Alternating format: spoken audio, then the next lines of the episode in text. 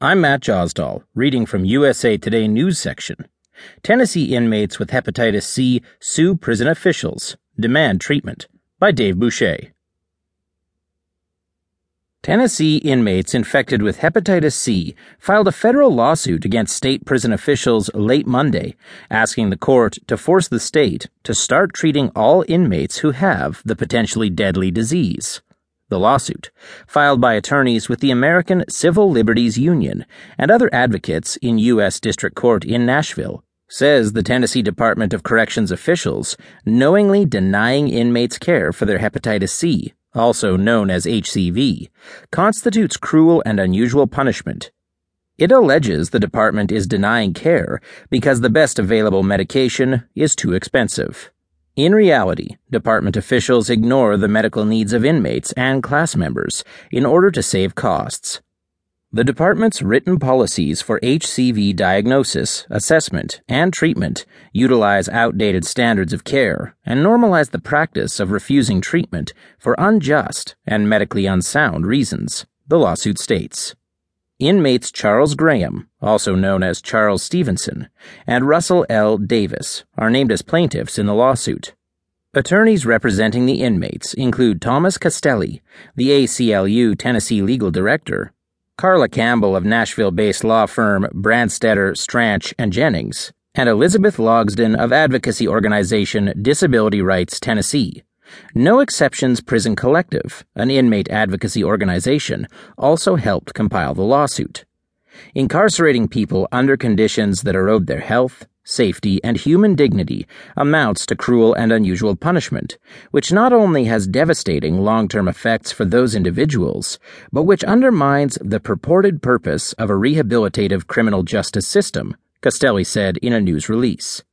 They are seeking what's known as class action status for the case. If successful, that would mean every inmate infected with hepatitis C also could be eligible to receive treatment in the future. The lawsuit names as defendants new Department Commissioner Tony Parker, Department Assistant Commissioner of Rehabilitative Services Dr. Marina Cadreche, and Department Medical Director Dr. Kenneth Williams. In a statement, department spokeswoman Neysa Taylor defended the state's medical practices. The Tennessee Department of Correction is currently unaware of the referenced court filing, but is confident the department is providing adequate medical care as determined by medical protocol, Taylor said in an email late Monday. In the past, the department also has argued that it is adequately treating all inmates, but a Tennessean investigation earlier this year found that, as of March, nearly 3,500 inmates had hepatitis C, while only eight were receiving treatment that could cure them. As of the end of June, the enormous disparity between those infected and those receiving treatment remains. There are 2,935 inmates with hepatitis C, while four are receiving the newest treatment, Taylor said. An additional inmate refused treatment, and three have completed the newest treatment, Taylor said. Although infected inmates routinely leave and enter the Tennessee prison system, the change in number of inmates infected probably shows that at least several hundred inmates who remain infected have returned to their communities in the past few months. The department also doesn't test every inmate who enters the prison system. But of the 901 inmates tested in 2015, 424 tested positive for hepatitis C, Taylor previously told the Tennessean. Advocates, including Janine Alexander, head of No Exceptions, says that means there are probably hundreds of other inmates with the disease who are not diagnosed.